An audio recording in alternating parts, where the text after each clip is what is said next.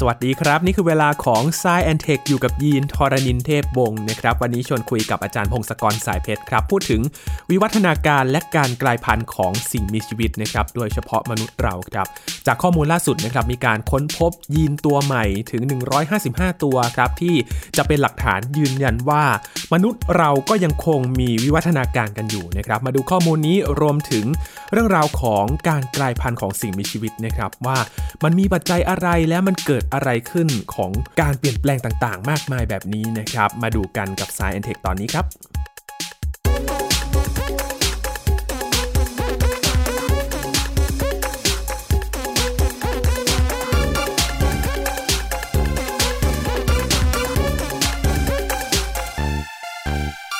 พูดถึงวิวัฒนาการของสิ่งมีชีวิตนะครับ โดยเฉพาะมนุษย์หลายๆ คนก็อาจจะได้เรียนกันมาว่า คนเราเนี่ยเคยมีลักษณะคล้ายกับลิงมาก่อนนะครับ เป็นบรรพบุรุษร่วมกันนะครับ แล้วก็ค่อยๆ ถ้าเราเห็นภาพตามบทเรียนต่างๆนะครับ จะเห็นเป็นลิงค่อยๆ ยืดหลังขึ้นมา แล้วก็ยืนตัวตรงเดินสองขากันแบบคนในปัจจุบันนะครับ และถ้าพูดถึงการกลายพันธุ์างคนอาจจะเข้าใจแบบในหนังนะครับ ฉีดสารเข้าไปหรือว่าไปดัดแปลงอะไรในห้องทดลอง แล้วก็เกิดการกลายพันธุ์เป็นสัตว์ประหลาดขึ้นมาแบบนี้นะครับ แต่ในความจริงแล้ว การกลายพันธุ์ที่เราพูดถึงเนี่ย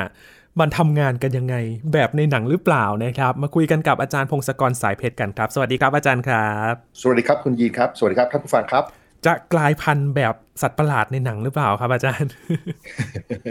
มันไม่ค่อยเป็นอย่างนั้นนะครับ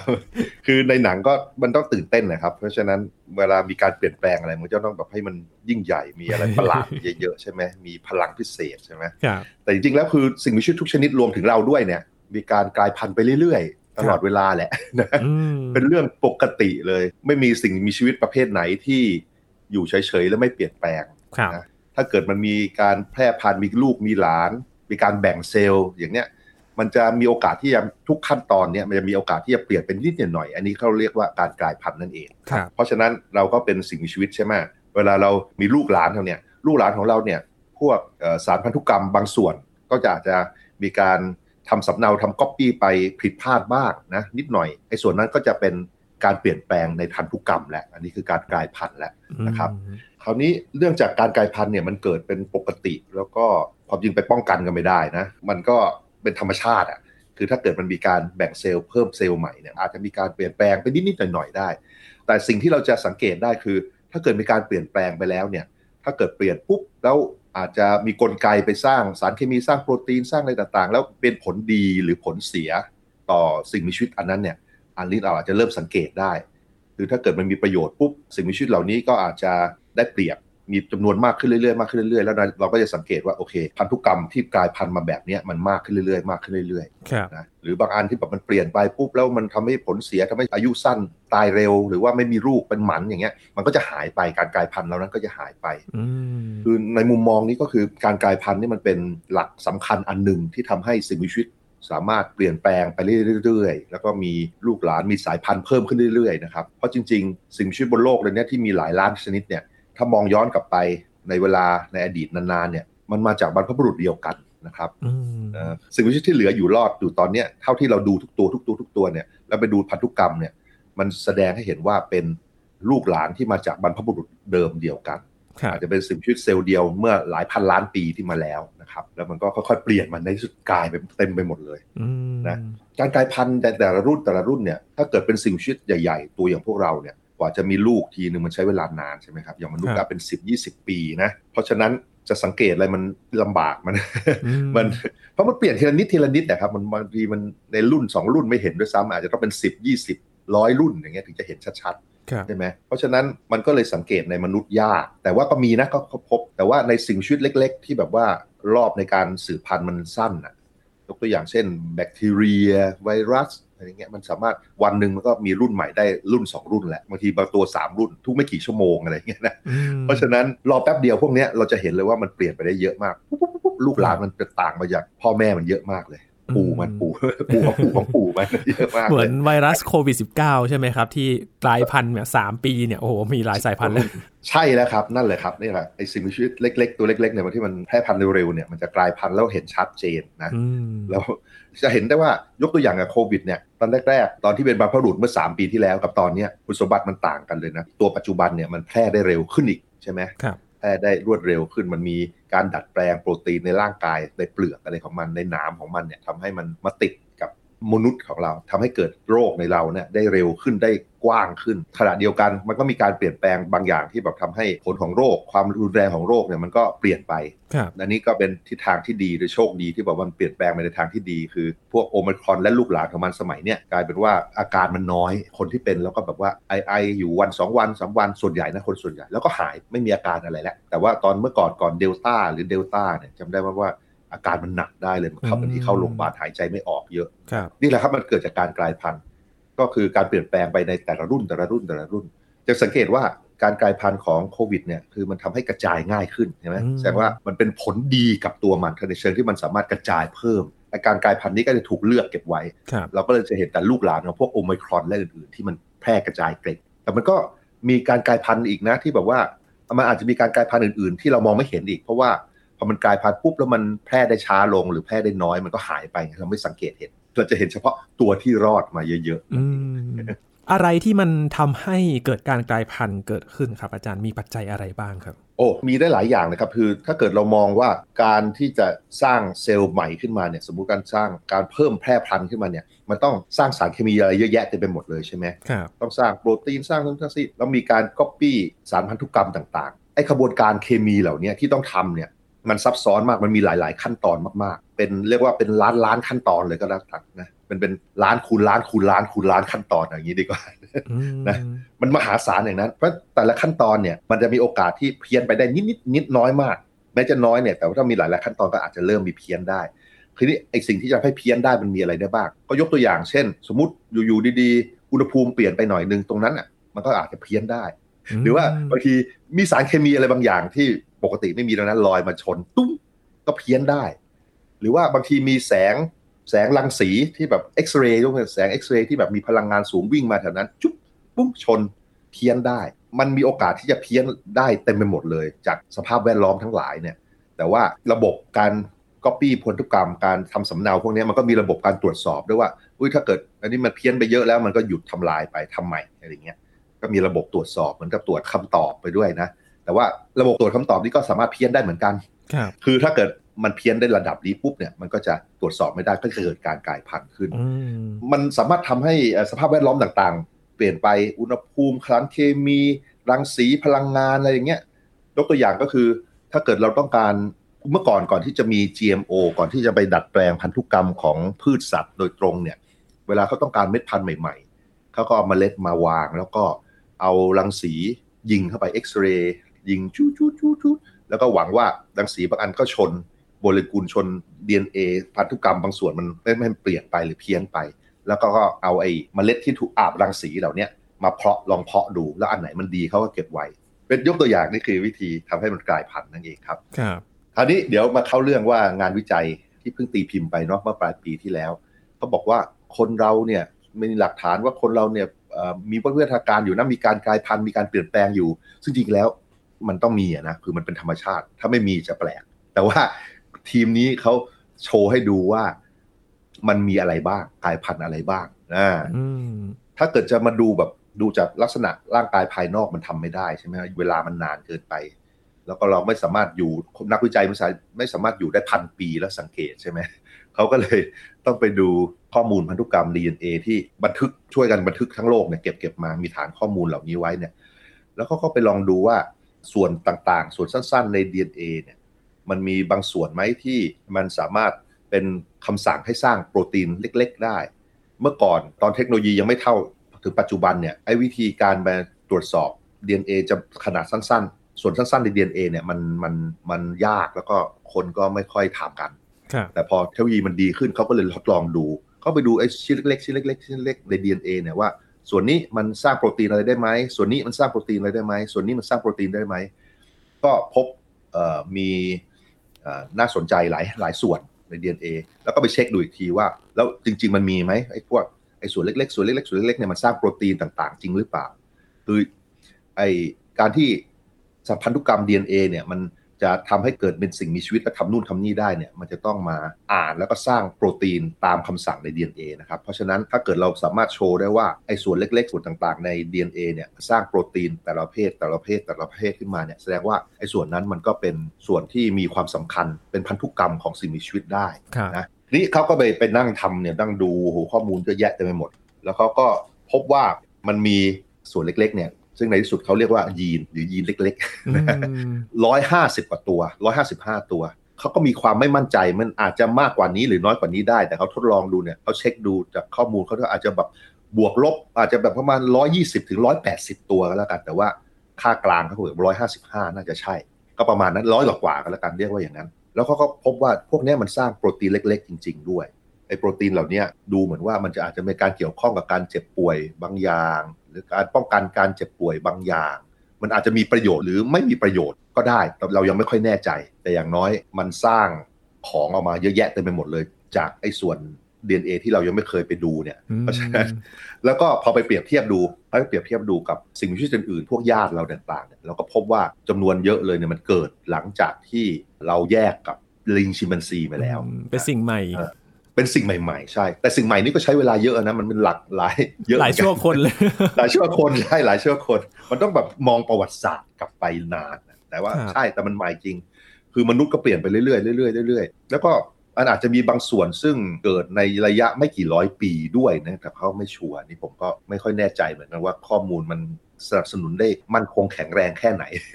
แต่ว่าต้องรอให้นักวิทยาศาสตร์ทีมอื่นเช็คด้วยนะแต่ว่าเราชัวร์แหละว่ามันมี มีการเปลี่ยนแปลงใน DNA ของมนุษย์เยอะเหมือนกัน แล้วก็มีการสร้างโปรตีนมาจากส่วนเหล่านั้นด้วย อันนี้เทคนิคนี้เนี่ยเนื่องจากมันเป็นครั้งแรกที่เราเริ่มไปวิเคราะห์เนี่ยเข้าใจว่าถ้าเกิดเรามองมากขึ้นมีประยุกต์เทคนิคนี้มากขึ้นเนี่ยเราน่าจะพบของนี้เยอะเลย ยีนอาจจะมากกว่า 150 เยอะ มันอาจจะเป็นพันก็ได้ แต่ว่าเรายังไม่ได้มองแค่นั้นเองนะนั่นแหละครับ เราก็ต้องรอดูอีกหน่อย แต่ว่าอันนี้ก็เป็นจริง ๆ มันเป็นการยืนยันว่า สิ่งที่เราค่อนข้างมั่นใจอยู่แล้ว สิ่งที่แบบเราเห็นชัวร์อยู่แล้วว่ามันต้องเกิดตลอดเวลาเพียงแต่นี้มันเป็นหลักฐานชัดเจนนะครับบอกว่าน้ำเปียกโดยที่เราเอามีผ้าไปแล้วก็ไปชุบน้ำให้ดูว่ามันเปียกจริงๆเราไม่สงสัยแล้วว่าน้ำมันเปียกหรือเปล่าใช่ไหมเราก็ไม่สงสัยเหมือนกันว่ามนุษย์มีการกลายพันธุ์หรือเปล่า เพียงแต่อันนี้เป็นหลักฐานชัดเจนว่าโอเค มันกลายพันธุ์แบบนี้นะเออแล้วถ้าเกิดไปมองมากขึ้น เราน่าจะเจอหลักฐานเพิ่มอีกด้วย คราวนี้มีประโยชน์อย่างไร ถ้าเกิดไปถามว่าประโยชน์มีประโยชน์อย่างไรกับนักวิจัย นักวิจัยเขาจะพูดลำบากเหมือนกันเพราะจริงๆเขาก็ไม่ค่อยรู้นะ เพราะว่ามันเจอมันเจอความจริงอันนี้ขึ้นมา แต่เขาก็เดาว่ามันก็น่าจะเกี่ยวข้องกับ ถ้าเราเข้าใจมากขึ้นว่าเซลล์เรามันสร้างโปรตีนนู่นโปรตีนนี่ได้ซับซ้อนอะไรยังไง เราจะดัดแปลงให้ มันจะไปเกี่ยวข้องกับโรคอะไรหรือเปล่าใช่ไหมนี่เขาต้องพูดกว้างๆนะเพราะว่าเขาก็พูดเฉพาะเจาะจงไม่ได้ มันเดายากอนาคตเนี่ย ก็น่าจะเกี่ยวกับความเข้าใจเกี่ยวกับโรคต่าง แล้วก็ในอนาคตอาจจะมีวิธีแบบไปศึกษาว่าไปดัดแปลงบางส่วนใน DNA ได้ไหมแล้วทำให้มันร่างกายมันดีขึ้นหรืออะไรเงี้ยรักษาโรคด้วยการดัดแปลงพันธุกรรมได้ไหมอะไรเขาก็ต้องพูดกว้างๆอย่างนี้เพราะว่าเขาไม่กล้าฟันธงแต่ว่าในระยะยาวเนี่ยเป็นหลัก 10 20 30 40 50 ปีร้อยปีเนี่ยในความรู้นี้มันจะสะสมไปเรื่อยๆเรื่อยๆแล้วก็คนในอนาคตก็จะทำอะไรได้มากกว่าคนปัจจุบันเยอะนะเขาอาจจะมองกลับมาว่าอุ้ย ทำไมคนสมัยนี้รักษามะเร็งไม่ค่อยเป็นเลยเนี่ยใช่ไหมในอนาคตเขาอาจจะแบบเออมะเร็งมันเกิดอย่างนี้แล้วก็สามารถส่งสัญญาณส่งทางเคมีทางไฟฟ้า หรืออะไรอื่นๆทำให้เซลล์มันทำงานอีกแบบ จะได้ฆ่าตัวตาย เช่นเป็นมะเร็งให้ฆ่าตัวตายซะอะไรเงี้ยหรือว่ามีระบบตรวจสอบดีขึ้นทำให้เซลล์มันไม่เป็นมะเร็งแต่ต้นอะไรอย่างเงี้ยแต่มันเดายากว่าจะเกิดเมื่อไหร่ไม่รู้ล่วงหน้าทำนายไม่ได้ มันถึงเรียกว่างานวิจัยครับงานวิจัยคือเราไม่รู้อะแต่มันต้องสะสมไปเรื่อยๆแล้วบางที พอมันเยอะมากพอก็บางทีก็จะมีประโยชน์ชัดเจน มีประยุกต์ชัดเจนขึ้นมาให้เราใช้กันได้นะนี่เป็นความรู้พื้นฐาน มันถึงสำคัญที่ว่าเวลาคนถามว่านักวิทยาศาสตร์เนี่ยไปวิจัยเรื่องอะไรเนี่ยวิจัยเรื่องวางบนหิ้งหรือเปล่าเนี่ยจริงๆมันเป็นพื้นฐานความรู้ที่มันต้องสะสมไปเรื่อยๆ มันไม่สามารถบอกได้ว่าต้องวิจัยอย่างนี้แล้วต้องได้ผลอย่างนู้นอย่างนี้ ถ้าเกิดบอกว่ากำหนดอย่างนั้นได้นั้นไม่ใช่แล้วเรียกว่าวิจัยแล้วนะเรียกว่าการ พัฒนาผลิตภัณฑ์ ซึ่งควรจะเป็นอีกงานหนึ่งเลย มันไม่ใช่งานของนักวิจัยใช่ไหมลองคุยกันเรื่องการวิวัฒนาการของมนุษย์โดยทั่วไป หรือการกลายพันธุ์ของมนุษย์โดยทั่วไป จริง ๆคำว่ากลายพันธุ์กับวิวัฒนาการเนี่ยมันเกี่ยวข้องกันมากใช่ไหมการกลายพันธุ์ก็คือการที่สารพันธุกรรมของเราเปลี่ยนไปแต่แต่ละรุ่นแต่ละรุ่นแต่ละรุ่น วิวัฒนาการก็คือการที่ว่าแต่ละรุ่นแต่ละรุ่นที่มันเปลี่ยนไปเนี่ยสิ่งมีชีวิตบางตัว สามารถมีชีวิตอยู่รอดได้มากขึ้น พวกนี้ก็ถูกคัดเลือกพันธุ์ไป คัดเลือกพันธุ์ตัวนี้จะมากขึ้นเรื่อยๆมากขึ้นเรื่อยๆอันนี้เราเรียกว่าการวิวัฒนาการนะครับหลักการวิวัฒนาการขบวนการวิวัฒนาการมันจะเกิดขึ้นคือว่า ถ้าเกิดมีมีลูกที่มีลักษณะคล้ายๆ พ่อแม่นะข้อหนึ่งคือมีการสืบทอดพันธุกรรม ลูกๆคล้ายๆ พ่อแม่ ข้อ 2 คือลูกๆต้องไม่เหมือนกันเปียบ คือมีความหลากหลายบ้างทางพันธุกรรม อันนี้คือเกิดจากการกลายพันธุ์นั่นเองนะข้อ3เนี่ยไอโอกาสรอดชีวิตและแพร่พันธุ์ของลูกแต่ละตัวไม่เท่ากัน ลูกที่สามารถสืบพันธุ์ได้ก็จะเป็นพ่อแม่ในรุ่นต่อไป นี่คือเป็นการคัดเลือกพันธุ์แล้วเราก็วนในข้อ1นถึงสเนี่ยไปเรื่อยๆเรื่อยๆเป็นรอบๆเป็นร้อยเป็นพันเป็นล้านรอบในที่สุดพอมามองอีกทีเนี่ยสิ่งชีวิตรุ่นหลังๆ มันก็จะต่างกับสิ่งชีวิตรุ่นแรก ๆ ได้มากเลยได้มากมหาศาลเป็นการวิวัฒนาการขึ้นมา ยกตัวอย่างเวลาเราเห็นไอ้บางทีเห็นภาพแบบว่ามีลิงใช่ไหมลิงแล้วก็นั่งตัวโค้งๆงอๆแล้วก็ค่อยลิงหลังตรงขึ้นเรื่อยๆ แล้วกลายเป็นมนุษย์ที่ยืนตรงเหมือนพวกเราใช่ไหม อ้รูปนั้นเนี่ยมันทำให้พวกเราคิดว่ามนุษย์เป็นสิ่งมีชีวิตซึ่งพิเศษมาก ๆ อะไรบางอย่าง ซึ่งจริง ๆ มันไม่เชิง จริง ๆ จริง ๆ สิ่งมีชีวิตทุกอย่างที่มีอยู่ตอนเนี้ยมีความเก่าแก่เท่าๆกันนะคือในเชิงที่ว่าถ้าย้อนกลับไปอะบรรพบุรุษมันเป็นบรรพบุรุษเดียวกันนะเพียงแต่หน้าตาของพวกเรามันค่อยๆเปลี่ยนไปเรื่อยๆ ตามแต่ละสายพันธุ์นะเราก็เป็นแค่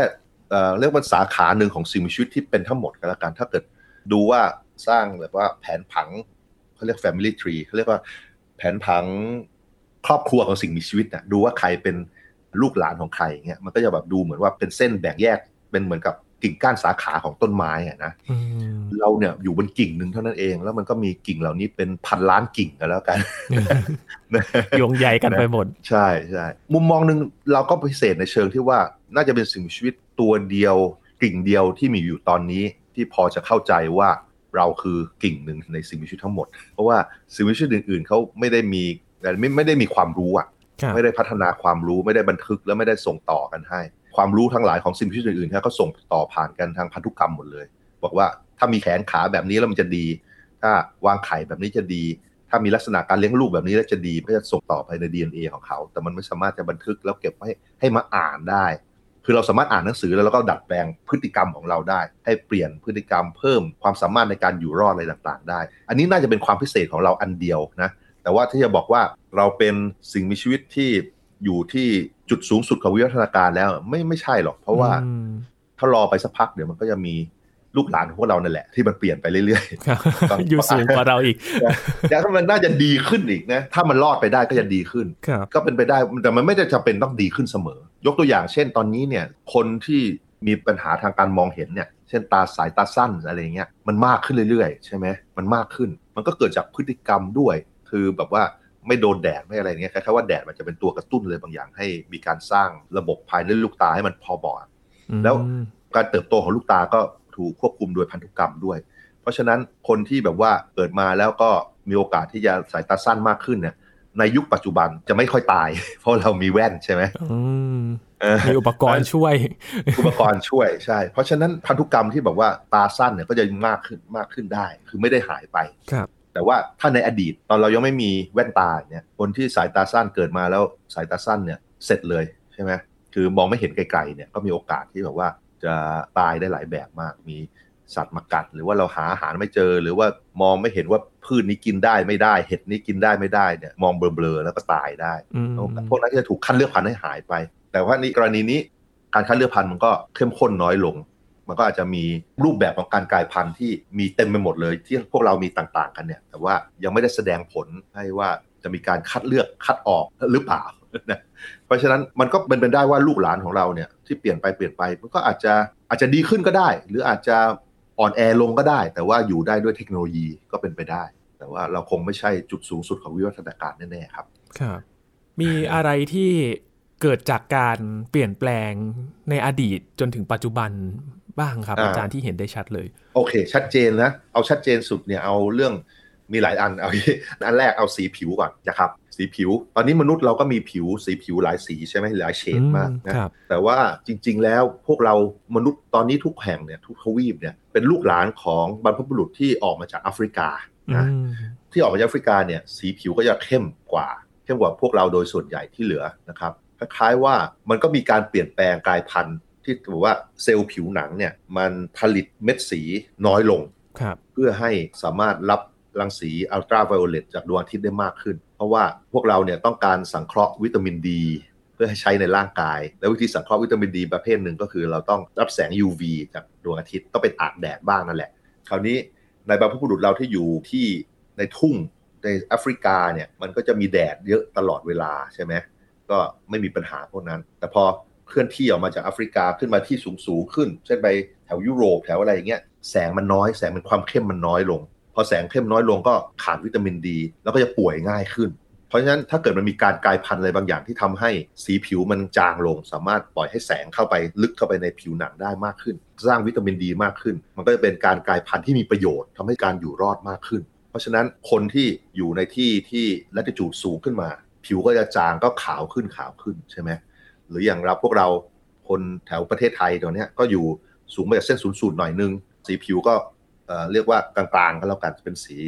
เหลืองเหลืองน้ำตาลใช่ไหมนี่แหละก็นี่คือมันมีการคัดเลือกพันธุ์เลยว่า คนที่ได้รับแสงน้อยผิวจะขาวมากๆ คือเม็ดสีที่จะคอยกัน UV ต้องหายไปเพื่อให้ผลิตวิตามินดีมากขึ้นเนี่ยเป็นต้น เหตุการณ์นี้มันเกิดขึ้นใน 2 0 0 0 0 0ปีหลังนี้เองใช่ไหมคือมันก็ใช้หลักแสนปีแต่มันก็ไม่ยาวนักเพราะจริง ๆ แล้วสิ่งมีชีวิตบนโลกมันมีเป็นพันล้านปีเพราะฉะนั้นในเวลานี้ก็สองแสนก็พอรับได้ อีกอันหนึ่งอีกอันหนึ่งก็ นี่น่าจะในหลักหมื่นปีนะครับ ก็คือมนุษย์เราผู้ใหญ่เนี่ยปกติจะกินนมไม่ได้นะนมนมวัวครับนมวัวครับนมหรือนมนมของแม่เนี่ยแหละก็ได้นะพวกเด็กเบบี้เด็กเด็กทารกเนี่ยจะกินนมได้ กินนมแม่ก็ได้ นมวัวก็ได้ แต่ว่าพอโตขึ้นเนี่ยไอ้พวกเอนไซม์ที่สำหรับย่อย พวกนี้มันจะหายไปหายไปหายไป ซึ่งมันก็จะมีคนสองประเภทอย่างน้อยบนโลกเนี่ยที่บางคนเป็นผู้ใหญ่แล้วจะกินนมไม่ได้กินแล้วก็จะท้องเสียมั่งแพ้มั่งอย่างเงี้ยนะแล้วก็บางคนก็จะกินได้ อันนี้เข้าไปเช็คดูก็มันเกิดจากการกลายพันธุ์ของ DNA บางส่วนเท่านั้นเองที่แบบว่าถึงโตแล้วก็อย่าเพิ่งหยุดสร้างเอนไซม์สำหรับย่อยนมอะไรอย่างเงี้ยที่มีอาการที่เรียก lactose intolerance อะไรใช่ไหมเดี๋ยวนี้ก็มีขายนม lactose free ครับเออนั่นแหละอันนี้ก็เป็นการกลายพันธุ์ประเภทหนึ่ง หรือโรคทาลัสซีเมีย อาการทาลัสซีเมียอย่างเงี้ยคือเม็ดเม็ดเลือดแดงหน้าตาเปลี่ยนไปนะสำหรับพวกเราตอนนี้ก็ดูเหมือนโรคที่บอกว่าทำให้ เหนื่อยง่าย แล้วก็อาจจะมีโอกาสตายมากขึ้นใช่ไหมแต่จริงๆแล้วมันดูเหมือนก็เป็นเป็นการวิวัฒนาการเพื่อต่อสู้กับมาลาเรีย คือแบบมาลาเรียเนี่ยมันก็เป็นโรคที่มาทำลายต่อสู้กับเม็ดเลือดแดงแล้วใช่ไหมปรากฏว่าคนที่เป็นทาลัสซีเมียเนี่ยถ้าเป็นมาลาเรียแล้วโอกาสตายเขาน้อยกว่าคนปกติที่เป็นมาลาเรียโอ้มันก็แบบเนี่ยมันมีการวิวัฒนาการต่อสู้กัน โดยไม่ได้มีใครตั้งใจเลยเลยนะ มันแค่มันมีการกลายพันธุ์เปลี่ยนไปเปลี่ยนมาแล้วก็มันก็คัดเลือกใครที่อยู่รอดมาก็เพิ่มมาประมาณ นั้นนะมีคนแบบว่ามีชาวทะเลในอินโดอะที่แบบว่าเขาใช้ชีวิตทั้งชีวิตเขาอยู่ใน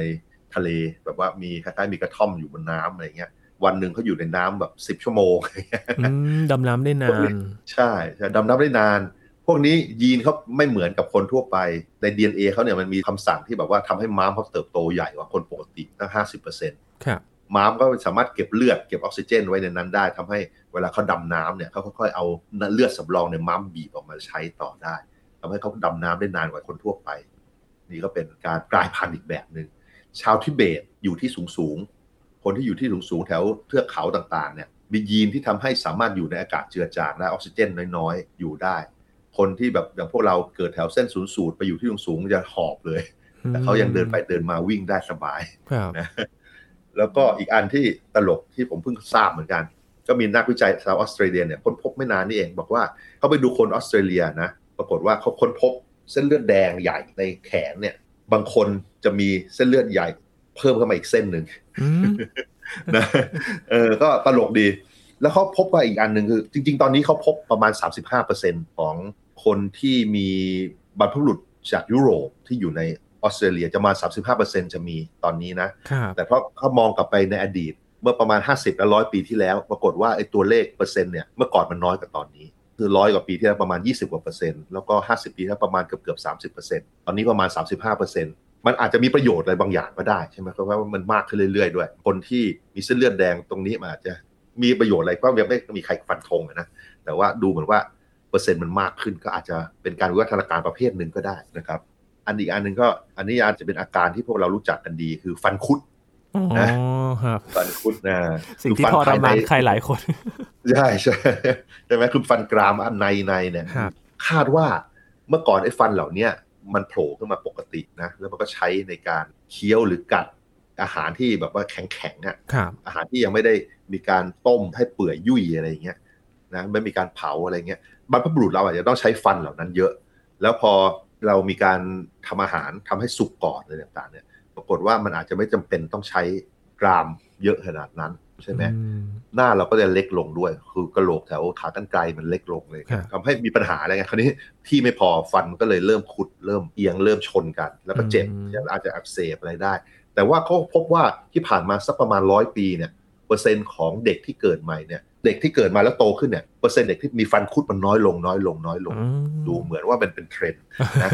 ก็อาจจะเป็นไปได้คือแบบคือเราอาจจะมองหยาบๆได้ว่าฟันคุดเนี่ยมันก็เพิ่มโอกาสติดเชื้ออะไรพวกนี้ได้ใช่ไหมครับอักเสบอะไรได้ แล้วมันอาจจะมีผลสุขภาพหรือทำให้ตายได้ มันก็อาจจะเป็นการคัดเลือกพันธุ์ได้เหมือนกันมอันนี้ก็เป็นการเดานะ แต่ครับว่าสังเกตว่ามันน้อยลงจริงๆ ค่อยๆน้อยลงค่อยๆน้อยลง ครับครับ บางคนนอนมาเลยครับ อาจารย์ซี่ฟันคุดนอนมันต้องผ่าออกวันนี้นะครับ บางคนก็โผล่ขึ้นมาถอนออกได้ง่ายอย่างนี้ครับอืมใช่ครับแต่ละคนใช่ก็มีไม่เหมือนกันบางคนก็ไม่เคยผ่าเลย อย่างยินเนี่ยยังไม่เคยผ่าฟันคุดเลยครับ แล้วรู้สึกว่าไม่เจ็บ เป็นโชคดีนะเรียกว่าคนรุ่นใหม่อะกลายพันธุ์แบบใหม่มันเล็กลงหรืออะไรเงี้ยเล็กแล้วก็เอียงไม่ชนอะไร น่าจะมีประโยชน์อ่ากลายเป็นว่าสิ่งที่มันเปลี่ยนแปลงในมนุษย์เนี่ย บางสิ่งที่จากการศึกษา พอมันพบมาก็จะเห็นว่ามันมีประโยชน์ต่อร่างกายของเรา แต่ว่าสิ่งที่มันเกิดขึ้นมาแต่ไม่มีประโยชน์มันก็จะค่อย ๆ หายไปใช่ไหมครับอาจารย์ เอาเป็นว่าถ้าเกิดมาแล้วมีโทษมันจะค่อยๆหายไปอืมแต่ว่าไอ้พวกที่ไม่มีประโยชน์ไม่มีโทษมันจะลอยไปลอยมาไปเรื่อยอืมๆเป็นแบบว่าในอนาคตอาจจะมีประโยชน์หรือโทษแล้วมันก็ถูกคัดเลือกอีกทีหนึ่งครับ ขึ้นมาก่อนแล้วก็มาถามว่าทำอะไรกันเออใช่ใช่ธรรมชาติไม่ได้วางแผนอะไร ธรรมชาติครับลองนู่นลองเกิดนี่ไปหมดเรื่อยดูว่าอะไรใช้ได้ผลนะๆครับธรรมชาติก็เหมือนมนุษย์เหมือนกันนะครับ อยากรู้อยากลอง แต่ว่ามันก็ลองอะไรของมันไปเรื่อยๆเลยใช่ครับใช่ลองจแบบริงๆมันไม่ไม่มีเออมันไม่ได้มีความคิดอะไรหรอกนะครับแต่ว่ามันเป็นธรรมชาติของมันเองที่มัน สร้างของไปหลาย ๆ แบบอะไรอย่างเงี้ยเกิดขึ้นมาแบบไม่มีสมมุติฐานนะครับใช่ใช่ลองพอเวลานานมากพอมันก็มีของประหลาดประหลาดๆเต็มไปหมดให้ดูครับก็เป็นเครื่องยืนยันนะครับ ว่าสิ่งมีชีวิตโดยเฉพาะมนุษย์เราเนี่ยก็ยังมีเรื่องของการวิวัฒนาการการกลายพันธุ์กันอยู่นะครับ ก็มีสิ่งที่ค้นพบมากมาย เชื่อว่าน่าจะมีอีกหลายอย่างเลยนะครับ อาจารย์ที่ อาจจะเพิ่งมาค้นพบทีหลัง แล้วก็พบว่า เอ๊ะมันเพิ่งจะมีมาไม่นานมานี้เอง ก็น่าจะต้องศึกษากันต่อไปด้วยนะครับอาจารย์ ครับ คิดว่าน่าจะมีแน่ๆครับครับ อาจจะมีการค้นพบยีนใหม่อีกกี่ตัวก็ว่ากันไปนะครับ ที่จะเป็นสัญญาณยืนยันถึงการวิวัฒนาการของมนุษย์อีกด้วยนะครับ วันนี้ขอบคุณอาจารย์พงศกรมากๆเลยครับ ยินดีครับ สวัสดีครับครับนี่คือ Science Tech นะครับคุณผู้ฟังติดตามรายการของเรากันได้ที่ www.thaipbspodcast.com ครับรวมถึงพอดแคสต์ช่องทางต่าง ๆ ที่คุณกำลังรับฟังเราอยู่นะครับอัปเดตเรื่องวิทยาศาสตร์ เทคโนโลยี และนวัตกรรมกับเราได้ที่นี่ทุกที่ทุกเวลาเลยครับ ช่วงนี้ยีนทรณินเทพวงศ์พร้อมกับอาจารย์พงศกรสายเพชรลาไปก่อนนะครับ สวัสดีครับ